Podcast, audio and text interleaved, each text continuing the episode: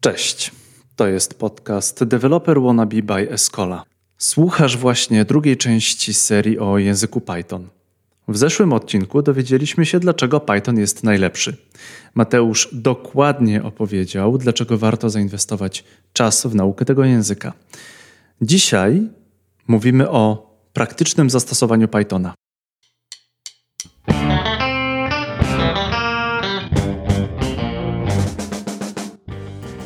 Tym odcinku goszczę Władimira.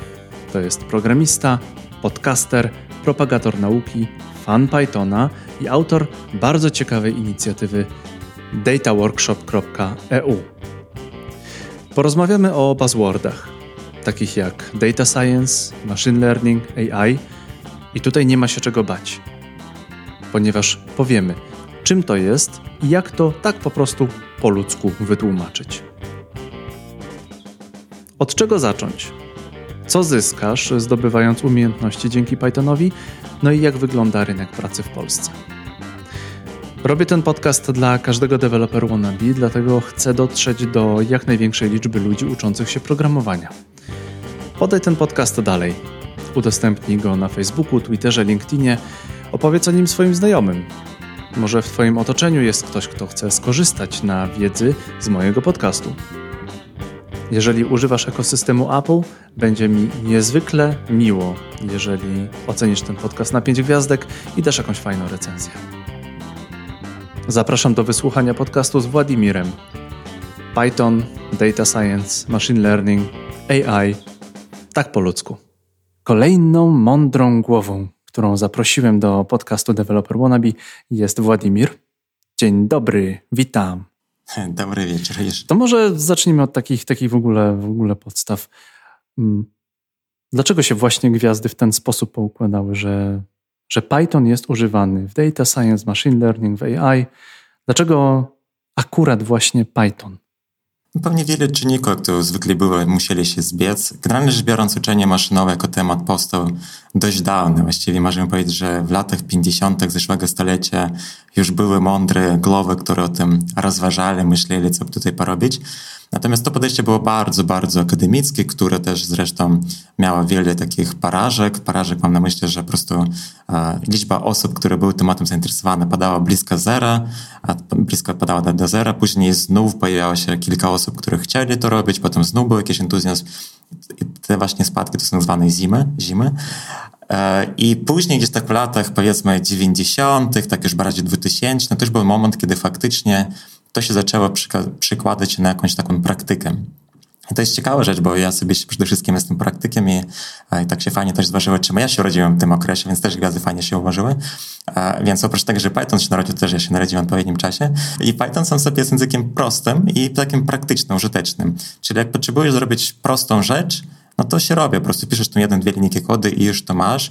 E, porównując na przykład z Java albo jakimś tam podobnym językiem C Sharp na przykład, bo w tych językach też siedziałem, też pracowałem, no to po prostu znacznie więcej literek musisz, musisz powklipywać i znacznie bardziej się namęczyć. No i później tak się złożyło, że akurat w Pythonie powstały takie bardzo fajne biblioteki. E, Scikit-Learn, na przykład NumPy, Pandasy i tak dalej, i tak dalej. Te biblioteki po prostu były bardzo, bardzo takie użyteczne i co jest ważne, właśnie bo pytanie padło, dlaczego akurat Python w tej chwili jest właściwie językiem numer jeden. Jak ktoś, bo są takie dwa języki, Python i R, ale każdy wie, że Python jest lepszy. jak nie wie, to, ten, to, to jest nieważne. I tak, I tak wiadomo, kto jest lepszy. I, I, to faktycznie dwa języki w miarę konkurują pomiędzy sobą. Każdy inny język tutaj w tym przypadku nie do końca wchodzi w grę. Przede wszystkim ma tą złożoność, która leży pod spodem. Oczywiście na przykład teraz powstają też e, pełne rozwiązania w Javie, w C Sharpie, no ale to generalnie rzecz biorąc, żeby rozwiązać konkretny problem, to bardziej musisz myśleć o języku i to jest ważne. Myśleć bardziej o języku niż o mhm. rozwiązaniu problemu.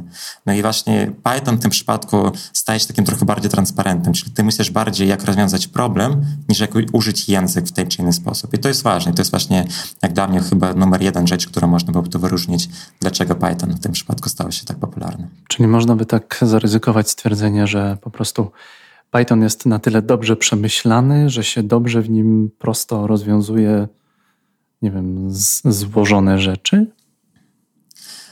Też można tak powiedzieć. Chociaż ja szczerze mówiąc, jeżeli chodzi o język, ja wiem, że tutaj e, jest seria Python i tak dalej, być może troszkę się wybije z tego rytmu, ale ja pamiętam, miałem takie okresy, kiedy jakby język był celem i jakby uczyłem się różnych rzeczy i naprawdę wiele rzeczy przerobiłem tak na własnej skórze i te języki kilkadziesiąt pewnie poznałem i niektórym pracowałem bardziej tak produkcyjnie. I faktycznie były okresy maksymalizmu, kiedy chciałem się bronić z kimś, się kłócić na temat, czy język A jest lepszy niż język B. Teraz po prostu nie ma sensu taka kłótnia, bo i tak każdy wie, że Python jest lepszy.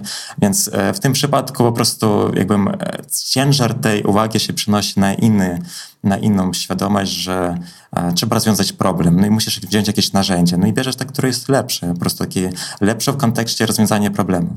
No, tutaj wychodzi po prostu taka chyba siła jobs to be done, czyli po prostu tak, tak. masz rozwiązać problem, a na jak już jak go rozwiążesz, to już tam tak naprawdę nieważne. No a w tym przypadku pewnie Powiem może w ten sposób, jeżeli pojawia się coś, co również e, dobrze usprawnia rozwiązywanie problemu, tych kłopotów, które mamy gdzieś tam w biznesie na co dzień do rozwiązania i będzie ten język e, inny niż Python, no to będę używać go, ale w tym przypadku akurat Python tak się składa, że e, jakbym wszystkie konkurencje stawił w tyle, jest numer jeden pod tym względem. Chociaż trochę to dziwnie brzmi, bo ja nie chciałem, bo jakbym, nie chciałem, żeby ja się przykleiłem jako osoba, która ewangelizuje Python. Ja chciałem potwierdzić, że przede wszystkim dla mnie to jest narzędzie i teraz jestem już w sumie dawno, że jestem w tym okresie, kiedy narzędzie jest po prostu narzędziem, ale tak się składa, że wiele problemów, które nas otacza, da się rozwiązać przy pomocy Pythona w sposób efektywny, więc, więc to jest fajne. Okej, okay, no to się w takim razie nie nie koncentrujmy na tym, że Python jest najlepszy. No wychodzi aksjomat, no jest, tak. kropka, jest najlepszy i tyle. Ty jesteś człowiekiem, który raczej ewangelizuje w stronę tego data, tego machine learning, AI. I to są buzzwordy w dużej części. E, kiedy ja się zaczynałem uczyć programowania, no to miałem takie, takie rozdarcie straszne, bo, bo JavaScript taki fajny, ale Python taki lepszy a w ogóle Java, bo tam pieniądze, tak? To przechodziłem taki, takie piekło tutoriali, jak to, jak to ma często developer wannabe. Mm, została jakaś ogromna we mnie sympatia do Pythona. Być może dlatego, że ja też jestem z wykształcenia filologiem i mm, Python w jakimś momencie, mm, czy, czy, czy prawdopodobnie chyba machine learning, zaraz, zaraz o tym porozmawiamy, no jest połączony samo narzędzie jest połączone z, z poznawaniem języka. Ja mówię o języku mówionym. Chciałbym, abyśmy po ludzku, dla developer wannabe, dla osób, które się interesują tym, które trochę się boją programowania, trochę się uczą programowania, chciałyby uczyć się programowania, chciałbym, abyśmy po ludzku, łopatologicznie wytłumaczyli te buzzwordy, aby one zostały, zostały jakby odczarowane. Sztuczna inteligencja pojawiła się, jak powiedziałam, ponad, w pewnym sensie, czasem może być nawet 100 lat temu, czasem może powiedzieć troszkę mniej, ale już dawno, dawno temu. I były takie fajne pomysły, żeby zacząć robić rzeczy e, w sposób sztuczny, inteligentny. Właściwie ta, ta, ta słowa albo ta fraza sztuczna inteligencja, ona zawiera dwa słowa, czyli sztuczna i inteligencja. Zdefiniować, czym jest inteligencja, jest dość skomplikowanym tematem, więc może bardziej warto rozważyć, czym jest sztuczna. No sztuczna, czyli coś wytworzone w sposób sztuczny przez, e, przez człowieka.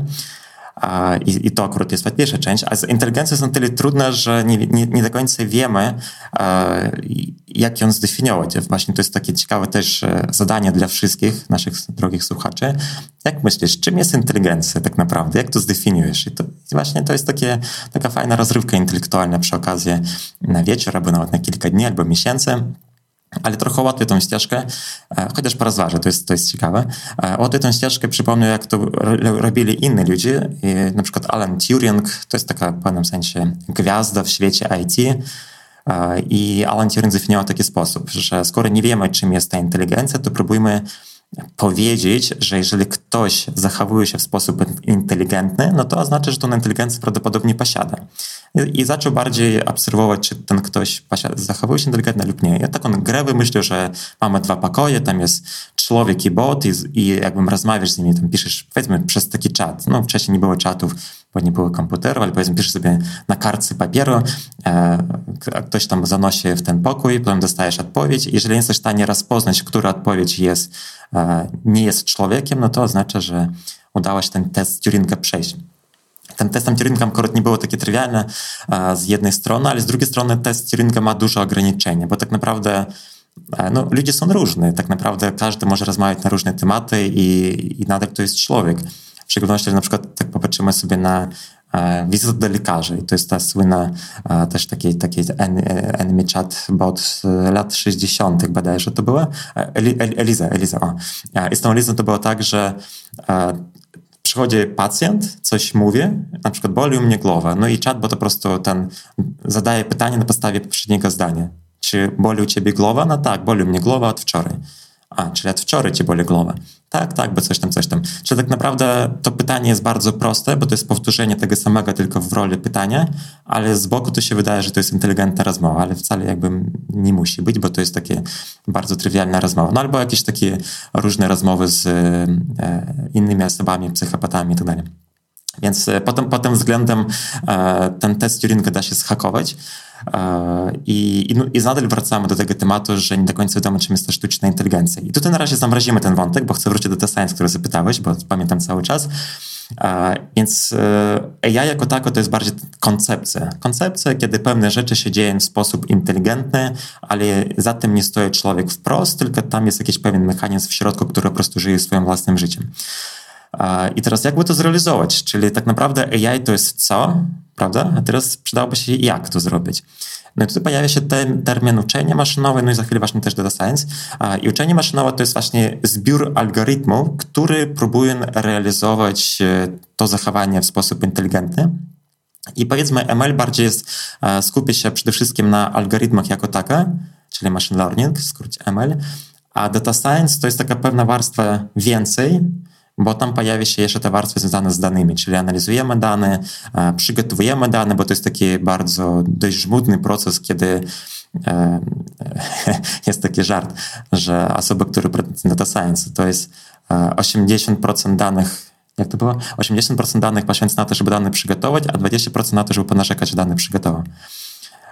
Więc to, to, to, to, jest, to jest to, czym się zajmuje tak, tak, ten data science, czyli 80% przygotowuje dane, a 20% narzeka, że musiał tak długo ich przygotowywać, zamiast tego, żeby tam używać ML pod spodem. Czyli można powiedzieć, że data science to jest warstwa taka dookoła nałożona na uczenie maszynowe, która umożliwia po prostu połączyć kropki w odpowiedni sposób, czyli gdzieś są dane, czyli w jakiejś bazie danych, albo w Excelu, albo jeszcze gdzieś dane trzeba wyciągnąć, jakoś tam zdermalizować, wyczyścić, zrozumieć, czy dane w ogóle mają sens, co zwykle nie ma, e, i coś zrobić z tym, żeby miały.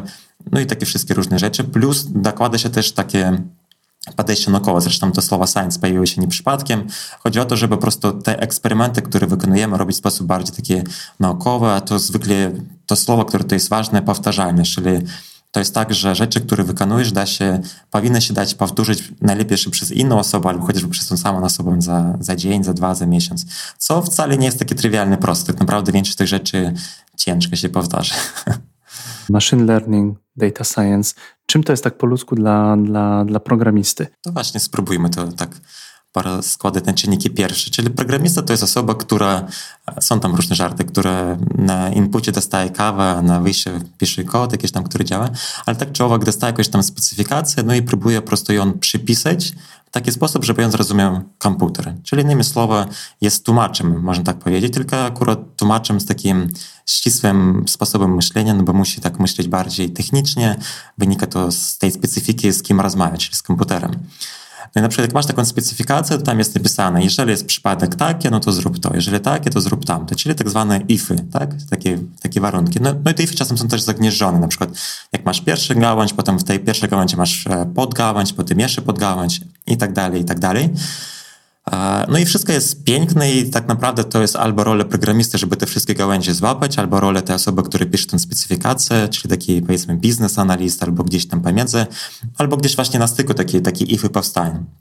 I to jest to, jak to robi programista. Teraz wyobraźmy sobie, że nie piszemy sobie ręcznie tej ify. Tak naprawdę to, co robimy, to przygotowujemy dane e, na wejściu, jak e, jakieś tam elementy takie, na przykład, no weźmiemy sobie jakieś e, informacje na temat e, człowieka. Ten człowiek ma jakieś opisowe informacje, na przykład wiek, płeć, e, i kupuje coś w sklepie. Na przykład możemy też zobaczyć, jak, ile minęło dni od daty rejestracji tego człowieka w sklepie i tak dalej, i tak dalej.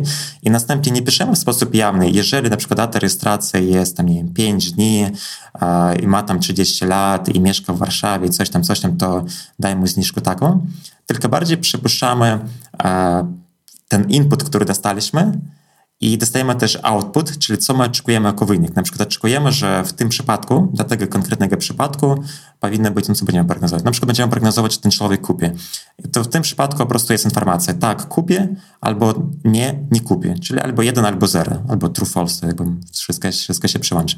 I teraz najważniejsza różnica między programowaniem i uczeniem maszynowym jest taka, że w programowaniu musielibyśmy w sposób jawny zakodować te wszystkie ify, a w uczeniu maszynowym to wszystko robi maszyna, tylko ona robi w taki sposób, że ona wie, co jest na wejściu, wie, co jest na wyjściu i musi tak pokombinować w środku, używając algorytmu, który ma pod spodem, żeby, trochę upraszam oczywiście, ale tak powiedzmy na początek wystarczy, e, żeby te ify powstały w sposób automatyczny. To jest kluczowe słowo. W sposób automatyczny pojawia się pewna logika, która e, normalnie była przygotowana przez programistę. No i logika ta pojawia się tylko wyłącznie na skutek tej historii. Oczywiście teraz robię takie pewne upraszczenia, ale to myślę, że akurat dla, tej, dla tego przypadku jest bardzo przydatne. Tutaj zaczyna wchodzić takie trochę filozoficzne pytanie, czy to w ogóle, czy to myśli, czy to nie myśli, czy ten biznes myśli, czy ten biznes przestaje myśleć, e, bo, bo w tym momencie to takie dosyć, dosyć dosyć proste filozoficzne pytanie wchodzi, czy no, y, mówisz o tym, że maszyna y, ma input-output, musi wykombinować po środku, czy będzie, czy nie, tak? I tam są algorytmy. Przecież te algorytmy trzeba zrobić. No to musisz napisać tak naprawdę te algorytmy, czy one się same napiszą, jak to wygląda w środku. To trzeba podzielić to w taki sposób, że e, jedna rzecz to są algorytmy, to też można nazwać jako takie narzędzie, czyli Python jest narzędziem i to jest taki najniższy poziom, potem kolejny poziom to jest takie, że używając Pythona powstają takie pewne uniwersalne algorytmy. Te algorytmy są dość uniwersalne, to jest też ważne e, podejście. Tych algorytmów trochę jest, oni już są napisane, to jest dobra wiadomość, nie musisz ich pisać od zera. Te biblioteki są tak przygotowane, że Użycie tych bibliotek jest w tej chwili w ogóle trywialne, nawet nie proste, tylko trywialne. Druga sprawa, żeby zrozumieć, jak to działa pod spodem, to trzeba troszkę więcej czasu spędzić. Tutaj przy okazji zapraszam na mój kurs, gdzie to wszystko tłumaczę. E, praktyczne uczenie maszynowe od podstaw na Data Workshop.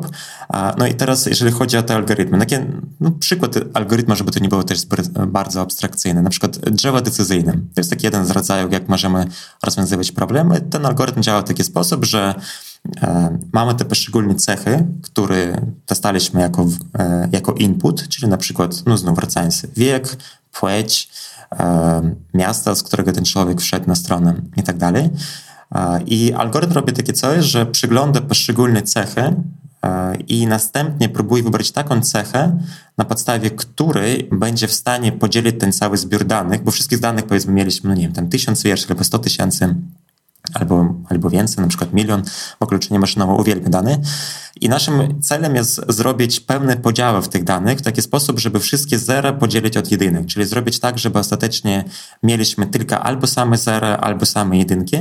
W jaki sposób będziemy to dzielić? Będziemy zadawać kolejne pytanie. W tym przypadku pytaniem jest wzięcie konkretnej cechy, na przykład wiek i sprawdzić, czy na przykład przy 25 latach ten wiek staje, robię taki podział w taki sposób, że te podziały że te podgrupy, które powstają, są bardziej spójniejsze, czyli na przykład zawierają albo więcej zer, albo więcej jedynek. Jeżeli tak, w ten sposób dzielimy i dostajemy taki stan przejściowy. Potem zadajemy kolejne pytania i po raz kolejny to dzielimy. I to przypomina trochę takie podejście, że na początek mieliśmy taką mieszaninę, że były same zery i jedynki jakoś tam na połowę wymieszane, a później dodając coraz bardziej, znaczy dzieląc coraz bardziej te kawałki, dostajemy więcej mniejszych podzbiorów, na przykład takie grupki po 15, po 20, ale te grupki są spójne, albo same zera, albo same jedynki. Jak uda się nam dojść do, takiej, do tego stanu, że uzyskaliśmy więcej podgrupek, które są spójne, to w tym momencie, po prostu odkręcając z powrotem, już możemy, e, jakby mamy tą logikę tych ifów, tych, tych, których tłumaczyłem przed chwilą. I teraz na przykład taki, taki eksperyment sobie przeprowadźmy w głowie. Przychodzi jakiś nowy no, nowy input, na który nie mamy odpowiedzi. Mamy tylko opisowe cechy, czyli na przykład wiemy, jaki jest wiek, jaka jest płeć i z jakiego miasta ten człowiek jest. I przechodzimy przez te nasze węzły, które sobie zdefiniowaliśmy automatycznie, no i mamy jakąś tam odpowiedź, na przykład czy wiek jest mniejszy niż 15? Tak, nie. Jeżeli tak, no to w tą stronę, jeżeli nie, to w tą stronę, czyli w lewo albo w prawo. I ostatecznie to dąży w tym kierunku, żeby wylądujesz w którymś tam liście tego drzewa i teraz pojawia się to słynne pytanie, że twoje otoczenie właśnie e, powiedzmy o swoim otoczeniu, powiem, powiem ci, kim jestem, czyli e, gdzie jestem. No i patrzysz, jeżeli jesteś wśród samych jedynek, to jesteś jedynką, a jeżeli jesteś wśród zer, to jesteś zerem. Więc tak, tak to mniej więcej funkcjonuje. Trochę to tak słabo brzmi, że jesteś zerem. Strasznie się jakoś tak politycznie politycznie to, to odnosi. Ale dobrze, rozumiem. No to nie wiem, to tak. To teraz dochodzi do mnie kolejne pytanie, i to znowu dosyć filozoficzne. Czy to jest porządkowanie świata? Jakoś tak próbujesz w ten sposób porządkować świat, żeby, żeby wszystkich podzielić na, na 0 i na 1? Znaczy tutaj jeszcze warto się odnieść do kilka ważnych kwestii, bo na przykład powiedziałem, że różnice pomiędzy takim programowaniem klasycznym to jest to, że nie piszemy te ify jawnie, to już powiedziałam, ale też jest inna rzecz, bo to trochę wybrzmiało w taki sposób, że e, skoro jakby wybrzmiało, jakoś są, istnieją dwie alternatywy, że czasem możemy pisać jawnie, tak po prostu klasycznie kodujemy sobie po kawałku tą całą logikę, albo sobie automatycznie. Ale prawda jest taka, że są takie problemy, które nie da się rozwiązać w sposób klasyczny, nie są tak skomplikowane, że nasz mózg nie jest w stanie pojąć te wszystkie e, złożone zależności, które tam są pomiędzy. I właśnie to uczenie maszynowe, one przede wszystkim nie rozwiązuje podstawowe problemy, ich też rozwiązuje, czyli takie jakieś prostsze problemy, ale przede wszystkim wartość jest tam, gdzie człowiek nie jest w stanie zobaczyć zależności. I tutaj chodzi w, wchodzi w grę to, że bierzemy pod uwagę nie dwie cechy albo nie trzy cechy, tylko na przykład tysiąc, dziesięć tysięcy, sto tysięcy. Człowiek nie jest w stanie przeanalizować zależności między tymi e, takimi cechami. I też podam taki przykład życia, jeżeli chodzi o nieoczywistości. E, jeden z projektów, który realizowaliśmy, też tu w podcaście można posłuchać, firma nazywa się Abide i my robiliśmy tak, że analizowaliśmy potencjalną wartość, którą wygeneruje klient e, w tej firmie podstawie różnych cech. Ja teraz nie chcę wchodzić w szczegóły, też nie o wszystkie mogę powiedzieć, ale taka ciekawostka się wydarzyła jedna, że między innymi wcześniej w tej firmie była taka cecha jak posiadanie logotypu. Logotyp chodziło o to, że jest ten logotyp E, ten WordPressowski, taki globalny ten logotyp, który po prostu dodajesz raz i już, i już masz. Czasem jak powiedzmy piszesz komentarz na nieznanym blogu i widzisz swój awatar, to wynika to z tego, że po prostu na twój mail ma przywiązany e, logotyp. To, to, ta, ta usługa się nazywa Gravatar. No teraz ciekawostka jest taka, że e, gdzieś tam w sposób niezależnie ta firma właśnie używała taką cechę gdzieś tam wewnętrznie, chcieli w ogóle to usunąć, bo nie było później im to potrzebne, ale akurat na szczęście nie usunęli. I model wykrył, że jeżeli ktoś posiada ten logotyp, to potencjalna wartość tego klienta jest 50-krotnie wyższa jeżeli ktoś tego logotypu nie posiada. Oczywiście to chodzi o korelacje pewne, bo to pewnie chodzi o to, że ktoś znalazł czas, żeby ten logotyp postawić, albo ten mail jest bardziej zweryfikowany, albo jeszcze tam coś. W każdym razie nie do końca wiadomo, dlaczego tak jest, ale takie zależności udało się e, dość ciekawy sposób wyłapać, chociaż na przykład zawartość logotypu już nie była taka e, wartościowa, jeżeli chodzi o korelację. I wracając do pytania, które zadałeś, czy porządkuje świat? No właśnie to, co chciałem powiedzieć, że uczenie maszynowe albo ML to jest narzędzie innego poziomu, czyli problemy, które możemy teraz rozwiązywać, to są bardziej zważone, bardziej skomplikowane. Oczywiście nadal to nie jest tak, że wszystkie problemy rozwiążemy, przynajmniej na ten moment, ale to jest groźne narzędzie, to prawda, że po prostu potęgę, która dostaje ten ktoś, kto ma to narzędzie i wie, jak to użyć, jest zdecydowanie większa niż ten ktoś, kto tego narzędzia nie ma.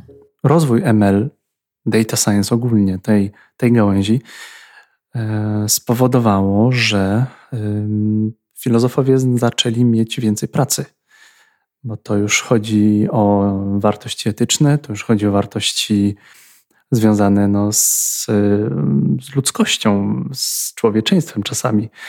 E, gdzie mamy maszynę, gdzie mamy, gdzie mamy myślenie człowieka. To jest tak, że faktycznie w tej chwili ten świat się podzielił dość mocno. Jedni, e, a zwłaszcza osoby takie bardziej wkręcone technologicznie, e, na ten moment wiedząc, że ten rozwój, który jest teraz, to nie jest prawdziwa sztuczna inteligencja i tam, tam są bardzo takie podstawowe ograniczenia, czyli można powiedzieć, że na ten moment, tam gdzie jesteśmy, ciężko było stworzyć taką e, prawdziwą albo taką ogólną sztuczną inteligencję, albo super sztuczną, ten super taki poziom, kiedy jest mądrzejszy niż człowiek. I, I, to jest prawda, ale to jest taka prawda, że częściowo to jest prawda, ale niekoniecznie ja bym e, obejmuje cały świat, bo z drugiej strony ten rozwój, on jest dość taki skakowy. To znaczy, tak naprawdę nie do końca wiadomo, co się wydarzy jutro. No jutro oczywiście przysłowie, ale bardziej chodzi o to, że e, jest duża szansa, że pewne rzeczy zaczną się rozpędzać znacznie szybciej niż się wydaje i nawet w sumie te rzeczy, które już są teraz obecnie, oni już e, potrafią zrobić wrażenie, bo no bo chociażby zobaczmy sobie Chiny, tak? I ten no właśnie zobaczmy sobie kraj Chiny i tam jest sprawdzony taki taki score obywateli, nazwijmy to w ten sposób i to polega na tym, że w sumie to jest trochę taka informacja, która ze strony gdzieś tam była trochę bardziej otwarta, teraz jakoś już jest mniej otwarta, bo jakoś więcej osób zachodu zaczęło tym się interesować, więc nie jest to jednoznacznie spisane, co tam dokładnie jest zrobione, ale trochę rzeczy gdzieś tam wyciekły. E, I to jest tak, że po pierwsze, jest duży nacisk zrobiony na to, żeby rozpoznawać twarz, czyli na podstawie twarzy się po prostu wie, że ten człowiek porusza się w pewnych obszarach, Druga rzecz, e, obserwować dokładnie, co ten człowiek robi i to akurat robisz w bardzo łatwy sposób, bo oni mają między innymi taki tak zwany WeChat i w tym WeChacie można robić przeróżne rzeczy, znacznie więcej niż w Facebooku, również płatności wszystkie, czaty, jakieś zamawiania usług, wszystkie Ubery, nie Ubery, to wszystko jest przez WeChatę, no i to wszystko też jest w pewien sposób trakowane. No i jako wynik jest to, że ten obywatel dostaje tak zwany score, czyli score to jest taka ocena, na ile ten obywatelu można zaufać i, no i to jest takie trochę triki, bo co to znaczy w praktyce? Bo w praktyce to jest tak, że jeżeli ten obywatel jest przeciwko partii, bo ma jakieś tam powody, no to ma kłopot. I oczywiście to jest bardziej tak mówione w sposób inny, że na przykład jeżeli ktoś tam nie wiem, na przykład przeszedł przejść na czerwone, to dostaje jakieś tam punkty karne, czyli jakieś ujemne. Jeżeli ktoś tam komuś pomógł, to dostaje punkty takie dodatnie. I zwykle tak to jest przedstawiane, ale są też takie strefy bardziej szare albo e, czarniejsze, które niejednoznacznie są sprecyzowane, co się dzieje wtedy, no ale e, w ten sposób to jest e, zarządzane. No albo taki przykład słynny, jeżeli ktoś idzie do sklepu i kupuje tam, nie wiem, e, rzeczy dla małego dziecka, jeszcze przy okazji alkohol, no to tak jak już e, też dostajesz tam punkty ujemne, że bo tak bym jesteś może mniej odpowiedzialnym ojcem na przykład, albo albo jakoś tam tak. Więc no, to jest taka rzecz przerażająca, która już ten moment jest e, zrealizowana i która w tej chwili coraz bardziej się rozpowszechnia. Na szczęście w Unii Europejskiej to jest trochę trudniej, i to jest jedyne miejsce w sumie na Ziemi, gdzie to jest trochę trudniej, bo jest RODA, ale z drugiej strony to nadal, e, nadal ma swoje pewne pomysły, jak to też chce się wdrożyć. Na przykład, jeżeli weźmiemy sobie Stany Zjednoczone, to w Stanach Zjednoczonych takich e, już trudności z wdrażaniem podobnych systemów już zdecydowanie jest mniej.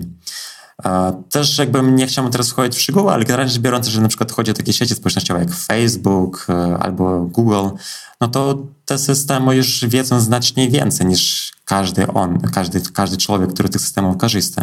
Znacznie więcej, znaczy tam w ogóle były takie jakieś e, fajne parametry, że wystarczy tam stosunkowo krótka historia i już e, Facebook wie bardzo dobrze, co, co lubisz, co ci się podoba, tam religię, politykę itd., itd. Przecież tam są pewne, pewne błędy i to też nie jest takie idealne rozwiązania, ale jeżeli mówimy o skali świata, no to faktycznie jest takie miejsce, gdzie w sposób bardziej e, taki powtarzalny, naukowy możemy ocharakteryzować ludzi, no i to też ma pewne skutki. Pewne prezydenci stają się prezydentami, prezydentami i, tak dalej, i tak dalej, bo po prostu już to nabiera, zabiera zupełnie inne kształty. Czy ja mam się zacząć bać, że teraz to ja kliknę dwie rzeczy na fejsie i już od razu wszyscy wiedzą, Facebook wie, co ja robię, kogo lubię, kogo nie lubię, na kogo będę głosował? E, akurat jeżeli chodzi się o banie, lęki i tak dalej, to jest słaby pomysł, bo to jest e, zżera bardzo dużo energii i ostatecznie nic nie pomaga, bo w sumie algorytm działa tak jak działa, więc e, to akurat trzeba jakoś wyeliminować te wszystkie strachy, ale no, trzeba po prostu mieć świadomość, że faktycznie te wszystkie nasze kliki, to wszystko nasza historia pierwsza nigdy nie jest usuwana. Chociaż niby RODO teoretycznie trochę tutaj znowu Unia Europejska ma taką, taki przywilej, można próbować to jakoś usunąć swoją drogą. To taka podpowiedź. Korzystając z tej przywileju zawsze można napisać do Facebooka albo Google i zapytać, co drogi Google o Facebooku wiesz o mnie. Tutaj może być duże zaskoczenie, że wie dość duże. Sam już nie wiesz, że on się No tak, mnie, mnie kilka gigabajtów przysłał wtedy. Więc I się trochę przeraziłem. Chociaż też się zastanawiam, jak to jest, na ile, na ile to jest to wszystko, bo to jest, jest takie trochę też tryki, ale też nie chcę wchodzić w te tematy, bo to nie wiem, czy tak e, chciałbym publicznie się za bardzo wypowiadać.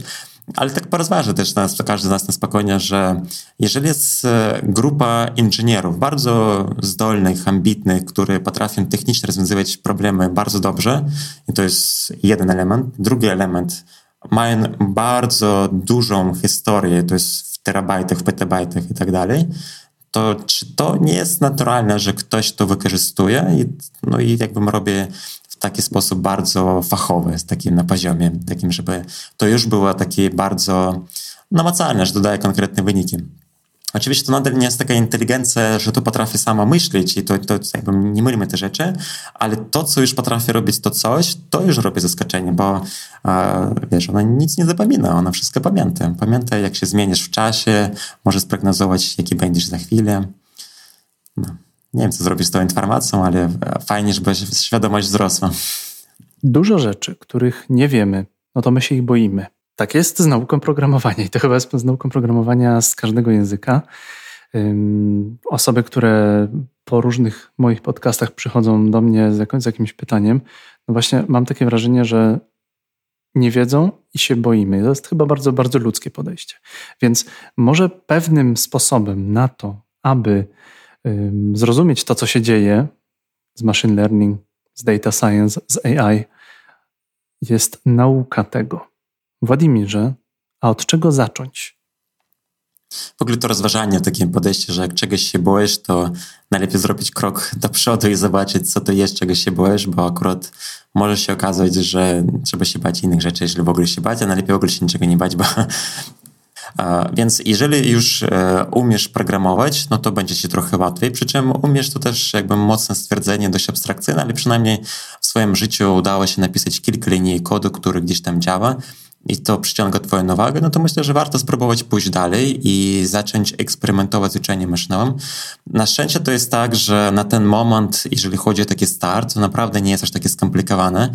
Nawet jeszcze chociażby, no nie wiem, 5, tym bardziej 10 lat temu, żeby wystartować z ML-em, to naprawdę trzeba było się postarać. Ja myślę, że osoby, które gdzieś tam są po studiach informatycznych, e, myślę, że takie też tu są, e, to dobrze pamiętają, jak to było nauczenie na przykład sieci neuronowe, że jest sobie drogi pan profesor, który mówi o czymś bardzo, bardzo abstrakcyjnym. Nikt nie do końca rozumie, co o czym mówię. Udaje mi się osiągnąć bardzo dobrze jedną rzecz, mianowicie zniechęcić wszystkich, żeby tym się nie zajmować. No i to jest jakby złe podejście. W ogóle idealne podejście jest takie, to nawet nie chodzi o oprogramowanie czy uczenie maszynowe. E, trzeba zmienić trochę system edukacyjny, ale tak globalnie go zmienić, bo w tej chwili system edukacyjny jest tak skonstruowany, że on zniechęca i on e, w ten sposób funkcjonuje, że wprowadza pewne poziomy lęki, że ja mogę się pomylić, że ja mogę zrobić coś źle, ale to dobrze, że się mylisz. Właśnie na tym polega nauka. Czym bardziej się mylisz, tym szybciej idziesz do przodu. I to jest, to jest właśnie problem, że w szkołach gdzieś tak mocno się przywiązuje takie myślenie, że chcę mieć piątkę i będę milczeć, nie będę się jakoś tam się wystawiać na głupka i tak dalej, i tak dalej. Ale właśnie to jest złe podejście. Tak naprawdę czym bardziej eksperymentujesz, czym bardziej się mylisz, tym szybciej idziesz do przodu. Więc pierwsza rzecz, którą trzeba sobie to uświadomić, że trzeba zmienić też trochę takie nastawienie do nauki. Nawet nie chodzi o email, tak jak powiedziałam, chodzi o nauki jako takie, ale email w szczególności, bo teraz o tym mówimy, więc umówmy się na to, że nie ma co tutaj się bać, pozwól sobie poeksperymentować. To jest pierwsza rzecz. Druga rzecz to jest bardzo ważne, żeby znaleźć się w odpowiednim otoczeniu. Zobaczyć też takich osób, które, które gdzieś tam podobnie próbują, eksperymentują, też popełniają te błędy, bo w sumie jak, znaczy też wychodzi osobowość, ale zwykle jest tak, że człowiek e, znacznie trudniej człowieku jest się podnieść, kiedy jest sam albo sama.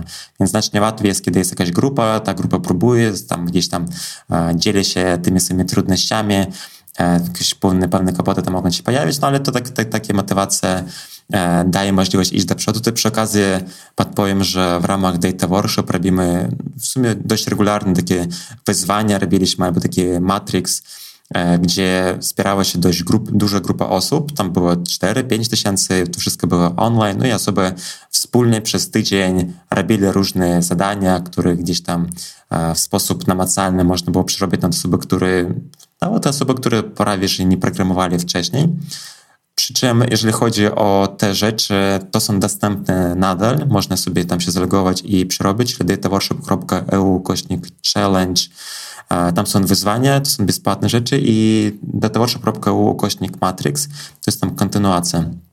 Więc to jest taki jeden sposób, żeby e, gdzieś to wystartować. E, inna rzecz, no to książki, bo wiem, że część osób lubi książki. Ja szczerze mówiąc powiem, z książkami jest tak, że ja jestem trochę w dziwnym sytuacji, bo z jednej strony zawsze mówię, że książki to jest niewystarczające, z drugiej strony dość regularnie też książki czytam, żeby się upewnić, że to faktycznie jest prawda.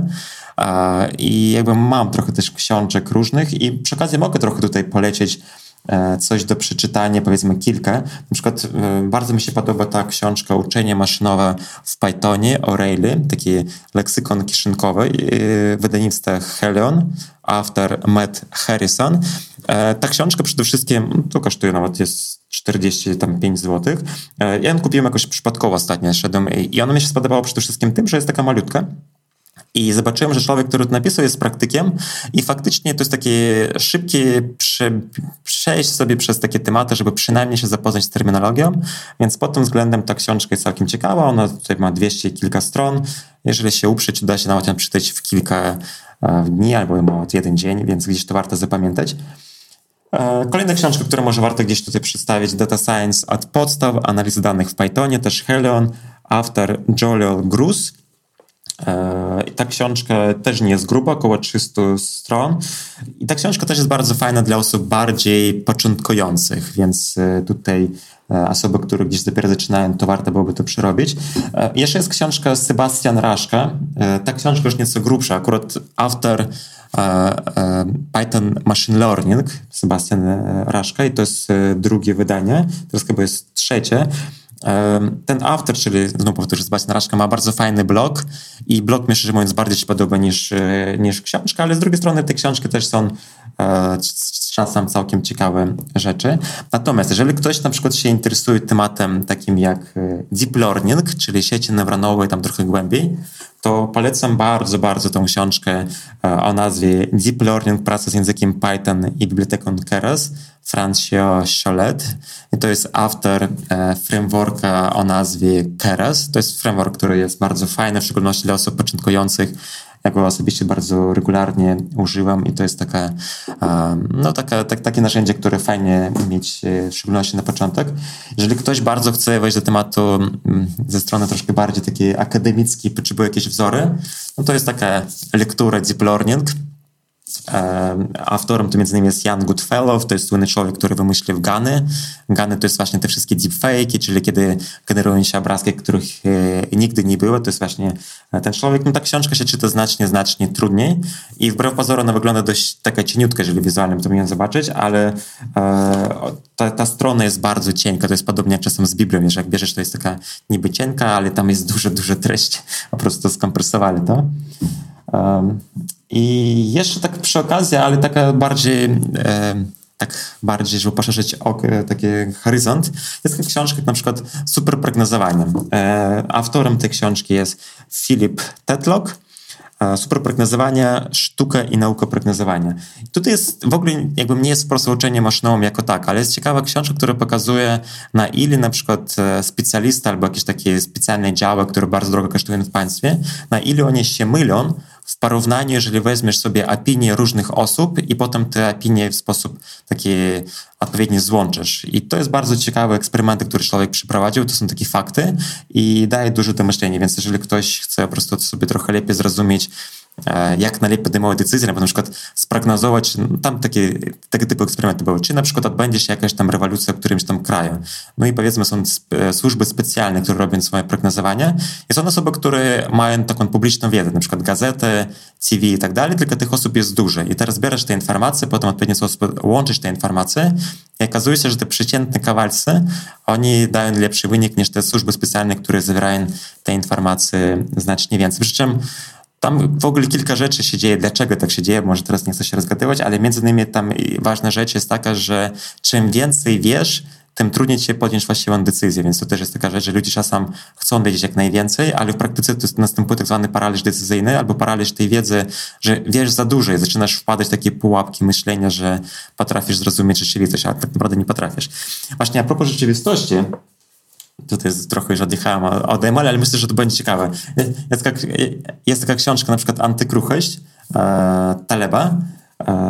Nassim Taleb. On między innymi napisał też książkę Czarny Łabędź i Antykruchość. No to jest ta rzecz, którą no, warto po prostu sobie przeczytać, bo coraz lepiej rozumiesz, że rzeczywistość ciężko zrozumieć i każdy raz, kiedy próbujesz się złapać, że jesteś tak inteligentny, to po prostu musisz trochę głębiej pogrzebać w pewnych pytaniach, w pewnych dyskusjach. Bardzo fajnie się czyta. Chociaż słyszałam opinię, że ktoś tam trochę nie lubi styl e, Taleba i w sumie traktuje ten styl jak styl, w sumie to jest wszystko jeden dla mnie. Bardziej chodzi o to, że te fakty, które on przedstawia, naprawdę daje do, do rozważania i do myślenia. I może jeszcze jedną książkę przy okazji, żeby to już za bardzo nie zanudzać. E, Storytelling danych. E, to jest taka książka, autorem jest Knafik, kolej Knafik. Ta książka jest bardziej o tym, że w ogóle to jest w pewnym sensie ten temat komunikacji, że fajnie sobie pewne rzeczy osiągnąć, ale w zależności od tego, jak to komunikujemy, to zupełnie inaczej ludzie to rozumieją. A jednak w data science właśnie to jest bardzo ważna rzecz. Oprócz tego, że rozwiązujemy ten problem, to chcemy ten problem w jakiś sposób przedstawić, żeby ktoś inny też zrozumiał, co tam zrobiliśmy. Te książki jest właśnie na temat, jak robić utylizację dobrze. I temat utylizacji też jest ciekawy pod tym względem, że czasem to robią nieświadomie, a czasem jest właśnie ta świadomość, że na skutek użycia pewnych sztuczek wizualizacji możesz wpływać na ludzi. Na przykład w polityce i w innych takich obszarach tam jest bardzo popularne w odpowiedni sposób układać sobie dane, żeby wpływać na opinię, na przykład tam słupki pokazywać odpowiednio, a inne nie pokazywać i tak dalej. Albo na przykład bardzo popularna sztuczka, jak na przykład oglądasz gdzieś tam newsy, to zwracaj uwagę zawsze na oś Y i zobacz, czy Y się zaczyna od zera. Bo jeżeli się nie zaczyna od zera, to można zrobić tak, że delikatne wahania wyglądają jak takie gigantyczne wahania, a to jest wahania jakiś tam promil. Tylko właśnie przez to, że odcięli tego zera, zaczęli gdzieś tam na z wierzchu, no to w ten sposób wpływają na ludzi i robią to akurat niestety świadomie. Jeśli ja totalnie nic nie wiem, to od czego zacząć? No, pierwsza rzecz, myślę, że warto zasubskrybować DT Workshop w, w różnych miejscach, zacząć dostawać te maile, bo my faktycznie przerobiliśmy już na ten moment bardzo dużo przeróżnych materiałów dla osób początkujących. I jeżeli nawet w ogóle nic, nic na ten temat nie wiesz, to wystarczy po prostu pooglądać webinary, które nagraliśmy, albo te wszystkie materiały, które udostępniamy bezpłatnie. Tam jest duża merytoryczna treść. No, jako przykład, jest taki problem Titanic, który polega na tym, że mamy informację opisową o pasażerach, wiemy, kto przeżyje, kto nie przeżyje. Dane są podzielone na, powiedzmy, na koło, na którym się trenujemy i tam, gdzie prognozujemy. No i naszym celem jest, używając e, modelu, czyli uczenie maszynowe, wytrenować model w taki sposób, żeby na podstawie tych e, charakterystyk, których wiemy, czyli na przykład tam takie są informacje, w którym porcie wszedłeś na statek, z kim, czyli na przykład czy były tam żona, żona mąż, czyli takie rodzeństwa, tam dzieciaki też, czy tam rodzice, e, i, i wiele innych tam informacji, które, które są, na przykład płeć jest, albo tam tytuł, który można też wyciągnąć, czy na przykład czy jesteś doktorem, czy profesorem, czy w której klasie ten człowiek był tak dalej, tak dalej. I tam krok po kroku jest pokazywane, jak takie prognozowanie można zrobić. I tutaj w sumie warto podkręcić e, rzecz, bo książki, ja tu pokazałem to, co już powiedziałem, ale też raz powtórzę, że ja nie wierzę, że na książkach można się nauczyć. Książki fajnie się uzupełniają, to znaczy, że jak przerobiłeś pewne rzeczy, to można sobie doczytać i to akurat też z tej, dlatego to robię, ale przede wszystkim polecam robienie rzeczy rączkami, siadanie i powtarzanie, no, na przykład oglądasz taki webinar, tam są udostępnione materiały i można to powtórzyć i samodzielnie po prostu wykonać te kawałki kodu, które tam są przygotowane i to bardzo polecam, bo nie wierzę, że da się tego nauczyć e, inaczej niż poprzez praktykę. W ogóle mam takie stwierdzenie, że ML to jest pewnie 99% to jest praktyka i procent tylko teorii. Niestety e, przez to, że temat stał się mainstreamem, to w tej chwili znacznie więcej osób mówi o tym teoretycznie i wiele tematów się jakby mylą. Tak naprawdę zwracają uwagę nie to, co jest ważne, a to, co jest ważne w ogóle zapominają. Więc taka, taka rzecz a propos tego pytania, gdzie tu zacząć w osobie w ogóle bardzo początkujące, to polecam e, zapisać się na newsletter albo wejść też na stronę z webinarami, bo tam, e, znaczy miałem takie cele, takie cele, żeby e, przygotować materiały dla osób, które chcą wejść do świata ML. I to było tak zrobione, żeby ten próg wejścia był jak najbardziej minimalny i te materiały są dostępne, więc tutaj jak najbardziej polecam to przerobić. No i, i wiem, że te materiały da się E, przyswoić w miarę łatwy sposób, no bo wiele osób już to zrobiło, dlaczego w twoim przypadku miałbyś się powstrzymać. Więc spróbuj też dołączyć do działania. No tutaj akurat e, wspomniałeś tego Titanica. Ja jakiś czas temu, chyba jeszcze w zeszłym roku, gdzieś trafiłem na twoją stronę, gdzie jedna z osób niezwykle chwaliła twoje, twoje wysiłki. Mówiła, że właśnie tam w zeszłym roku to ja tam jeszcze nie wiedziałam, co to są ify, a teraz liczę ilość osób na Titaniku. Chyba kto przeżył, kto, kto nie, albo kto ma, kto ma jakąś szansę. Ja bym tutaj chciał jeszcze zadać takie pytanie dosyć ogólne. Wspomniałeś trenowanie. Jak to się robi? Dobra, to, to weźmy troszkę w szczegóły, ale to w sumie nie są takie skomplikowane, więc warto wiedzieć, bo już wiemy, że w uczeniu maszynowym są modele albo algorytmy. Właśnie to może jest taki moment, żeby odróżnić, czym są algorytmy, a czym są modele i na czym polega to trenowanie, bo to jest taka faza, czyli e, mamy dwie fazy w tym samym procesie. Jest faza trenowania i faza prognozowania albo testowania. E, faza trenowania polega na tym, teraz mówimy o uczeniu nadzorowanym, czyli wtedy, kiedy mamy odpowiedź. Czyli mamy nasz input, no załóżmy, że to jest Titanic, w tym mamy opisy o pasażerach, na przykład mamy tysiąc pasażerów, i opisy, jaki jest wiek, płeć, informacje na temat rodzeństwa, informacje na temat, nie wiem, klasy, ile kosztował bilet, który ten pasażer posiada, jakiś tam numer kabiny, w którym, w którym był i tak dalej. Takie mamy informacje i mamy odpowiedź. Faza trenowania polega na tym, że przypuszczamy to przez model, mówimy, drogi model, tutaj masz input, tutaj masz output i zrób coś, żeby wychwycić tą logikę. I trenowanie polega na tym, że wychwytujemy tą logikę, czyli kręcimy, kręcimy, kręcimy, szukamy te wszystkie korelacje, zależności, które tam są pod spodem. Słowo korelacja to jest dość istotne i ważne, czyli model nie potrafi rozumieć. to jest ważne. On szuka korelacji i to jest właśnie wada i zaleta tego, e, tego podejścia, bo on jakby nie potrafi interpretować tej rzeczywistości, on potrafi tylko znaleźć pewne zależności, dzięki temu też robi to inaczej niż człowiek i czasem bardziej skuteczne, ale czasem też potrafi pomylić takie bardzo podstawowe rzeczy. No i wynikiem trenowania pojawia się model, czyli zobacz, e, jest algorytm, to jest pewna struktura, jest model, to jest pewna logika w środku. Można powiedzieć to inny sposób, żeby to było też bardziej zrozumiałe.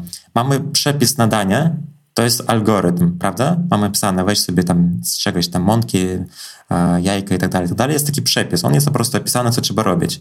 Ale jest moment, kiedy bierzesz te wszystkie ingredienty, wrzucasz sobie do miski i wszystko przymieszasz. I, poja i pojawia się coś, jakiś taki stan. Więc model to jest stan, który jest oparty na podstawie przepisu, który był zawarty w tym algorytmie, a żeby ten stan się pojawił, to trzeba uruchomić tą fazę trenowania. Czyli trenowanie prowadzi algorytm do, do stanu z tymi ifami i to, ten stan z ifami nazywamy jako model albo model wytrenowany, ale zwykle jak mówimy model, to mamy na myśli, że już ten stan posiada. No i druga faza to jest ta faza właśnie już prognozowania, kiedy e, mamy powiedzmy informację o pasażerze, e, że mamy ten wiek, tak dalej, tak dalej, ale nie mamy odpowiedzi, czy przeżyje, czy nie. I na podstawie tylko inputu prognozujemy, jaki jest wynik. To warto zwrócić uwagę, że samo trenowanie może być bardzo, bardzo długie i potrzebuje jakiś mega skomplikowany sprzęt, jakieś karty GPU, CPU, tam nie chcę wchodzić w szczegóły, ale takie poważny sprzęt, ale na przykład prognozowanie już może się wykonywać na komórce, czyli jak już posiadasz ten model, to ta cała logika już później może się wykonywać na komórce i to działa bardzo szybko, więc warto odróżnić, że to są różne fazy, różny sprzęt potrzebujesz, różny czas potrzebujesz na to, żeby to wykonać, mimo tego, że jakby proces jest jakby uczenie maszynowe jako całość. My opowiadamy tutaj o nauce, trochę zahaczamy o, o filozofię, no a, a jeść trzeba. I jak człowiek się czegoś uczy, czegoś, czegoś e, chce, no to można w dużej części założyć, że, że no przynajmniej zbliży się do jakiegoś, ciutkę się zbliży do, do celu. Dążę do tego, że jeśli ja zainwestuję czas, pójdę na data workshop, pouczę się trochę, zapiszę się na Twój newsletter, zrobię te tak zwane dupo godziny, zacznę ogarniać temat, to ja wtedy zacznę szukać pracy. Jak wygląda obecnie Anno Domini 220, rynek pracy, jakie są zarobki e, w tej, w, te, w tej branży, w której siedzisz? Od juniora do seniora. E, to przy okazji oczywiście zapraszam e, na online kursy Data Workshop. Oni startują tylko dwa razy na rok. Teraz na jesień będzie ta edycja, kiedy startuje, więc warto być. A propos, czy warto tak, czy finansowo to się opłaca? W ogóle to jest taka ciekawostka też, o liczbach powiem też za chwilę, ale pamiętam taki okres wcześniej, kiedy mówiło się, że jak ktoś przychodzi tylko za pieniędzmi w programowanie, to jest bez sensu. Ja też byłem w, w tej grupie, kto tak mówił, bo mi się wydawało, że tylko osoby entuzjastyczne tutaj mają prawo być, a każdy inny, kto tylko chce to zarobić, to nie ma tutaj miejsca, ale potem zacząłem trochę inaczej postrzegać ten świat i zacząłem rozumieć tak, że jeżeli ktoś ma powiedzmy tak się, może ten sposób powiem. Tak się zdarzyło, że programiści mają trochę więcej szczęścia, dlatego że świat po prostu w tej chwili za to więcej płaci. Ale są inne branże albo inne takie kawałki tego świata, gdzie też są ciekawe rzeczy, ale tam mniej się płaci. Teraz na przykład e, malarstwo albo takie rzeczy związane ze sztuką.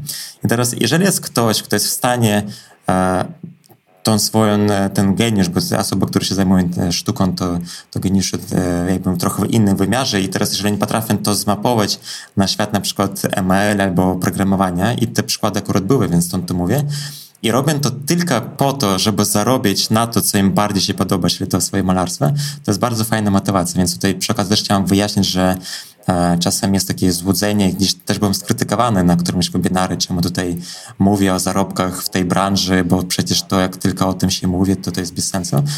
Ja teraz jakoś... Nie, nie, nie, nie, nie, nie. To, że mamy, to, że trzeba zarabiać, to samo przez się, się rozumie. My coś A. Tak. robimy po co? Po to, aby dostać e, jakąś gratyfikację. To jest normalne. Mhm. Bezpłatnie to mój kolega, że można dostać w twarz. Może tak powiemy.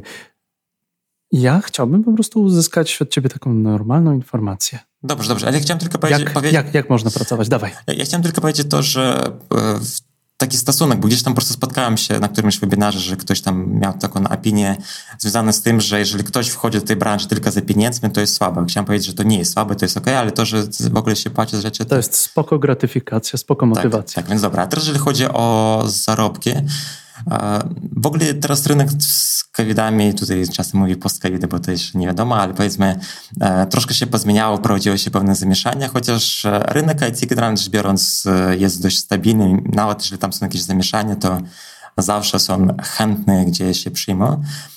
Jeżeli chodzi o rynek w Polsce, bo to jest bardzo ważne, bo rynek na przykład w Stanach, na mhm. Zachodzie związany z ML-em, data science, on po prostu jest na tyle gorący, jeżeli mówisz, Przykład życia. Kiedyś rozmawiałem z jednym sprawnikiem ze Stanów. No i on tam się przedstawiamy, kim jesteś, ja mówię, kim jestem, on mówi, kim on jest. Ja powiedziałem, że właśnie data scientistem. I on mówi, zazdroszczę ci. ja tak pomyślałem, ciekawa rzecz. E, prawnik ze Stanów zazdrości data scientisty. No jakby potem zrozumiałem, co miał na myśli, bo faktycznie pod tym względem ten jest bardziej dojrzała. W Polsce, jeżeli cofniemy się kilka lat wstecz, to dopiero się rozkręcała. Teraz to jest tak, że coraz więcej firm już zaczyna to wdrażać i nawet te bardziej takie struktury takie korporacyjne, które potrzebują więcej czasu na przemyślenie. I już jest ten popyt i wystarczy sobie wejść na przykład na pracuj.pl albo inne e, takie miejsce albo no-flow jobs i wpisać sobie machine learning, data science, to można zobaczyć, że e, jest popyt, jest potrzeba na osób, które e, potrafią e, robić rzeczy i właśnie robić rzeczy, nie tylko o tym mówić, rozmawiać i tak dalej, tylko bardziej skupić się na tym praktycznie. Jeżeli chodzi o jakieś takie stawki junior, myślę, że spokojnie tutaj od dwóch, dwa to chyba minimalne, no, bardziej tak cztery plus, gdzieś tak pomiędzy. Middle, myślę, że to jest, nie wiem, 8 plus, chociaż ciężko tak o tym mówić, ale na przykład jeżeli chodzi o seniora, to, to nie wiem, czy w ogóle jest to jakikolwiek limit, ale na przykład powiem w ten sposób, że jeden z moich absolwentów, e, który w ogóle się nie zajmował data science, po moim kursie zaczął to robić i ostatnio jak się spotkałem, minęło tam chyba dwa lata, to teraz ma 18 na rękę, więc e, no tak jest, ale tu też nie powiem, że to jest sufit. W sensie, że to jest tak, że jeżeli, potrafię, jeżeli potrafisz rozwiązywać problemy w taki sposób, że to daje duże wartości, a ML akurat jest takim narzędziem, które potrafi oszczędzać nawet miliony, no to biznes płaci, no bo to jest taki naturalny. Czy musimy coś dodać? Z mojej strony wykorzystałem tematy i wykorzystałem godzinę Twojego czasu. Coś musimy dodać na koniec? Ja chciałbym dodać taką rzecz, że z jednej strony chciałbym, żeby więcej osób się zmotywowało się do poznanie, czym jest uczenie maszynowe, ale tak w praktyce. To nawet nie chodzi o to, że ty musisz się zajmować, bo w sumie nikt nikomu nic nie musi, ale bardziej szkoda sobie odmawiać i nie sprawić. Być może to jest ta rzecz, która ci się spodoba. To jest jedna rzecz. A druga rzecz, jeżeli ci się spodoba i będziesz dalej e, się napędzać, nakręcać e, i robić fajne rzeczy, to coraz częściej zadawać sobie pytanie, po co ja to robię i jakie będą skutki tego, co ja robię, bo tak jak powiedziałem, uczenie maszynowe faktycznie jest takim potężnym i w pewnym sensie groźnym narzędziem i trzeba zdawać sobie sprawę, z czym się ma do czynienia. No i po prostu te tematy filozoficzne, które dzisiaj się pojawiały, tak w szczególności na początek, zadawać sobie dość regularnie, bo dzięki temu możemy na świat naprawić, ale też możemy go zepsuć totalnie. Fajna rozmowa, ciekawe, zainteresowałeś mnie. No, mam nadzieję, że uda się zainteresować słuchaczy naszego podcastu. dataworkshop.eu Tam Władimir pomaga, tam Władimir tworzy i rozprzestrzenia tę te, te, te wiedzę o, o ML, o DS, o AI, o tym wszystkim, w czym pomaga nam Python, w czym Python jest tym fajnym narzędziem. Bardzo Ci dziękuję, Władimirze. To był Developer Wannabe Podcast. Goś, gościłem Władimira, data scientist, podcaster, propagator wiedzy. Dzięki. Dzięki, że byliście z nami. Do usłyszenia. Dzięki wielkie.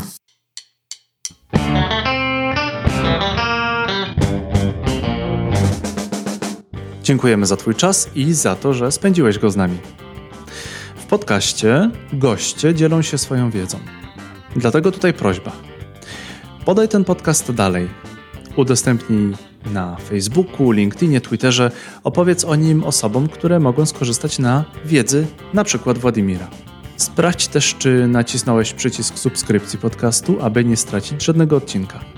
Będziemy wdzięczni za 5 gwiazdek i recenzję podcastu na iTunes. Im więcej recenzji, tym szerzej podcast idzie w świat i tym częściej docieramy do osób, którym możemy pomóc. Wiedza, którą się dzielisz, wzrasta. Dlatego pamiętaj, podaj ten podcast dalej. Dziękuję Ci bardzo, dzięki za Twój czas, dzięki za Twoje uszy.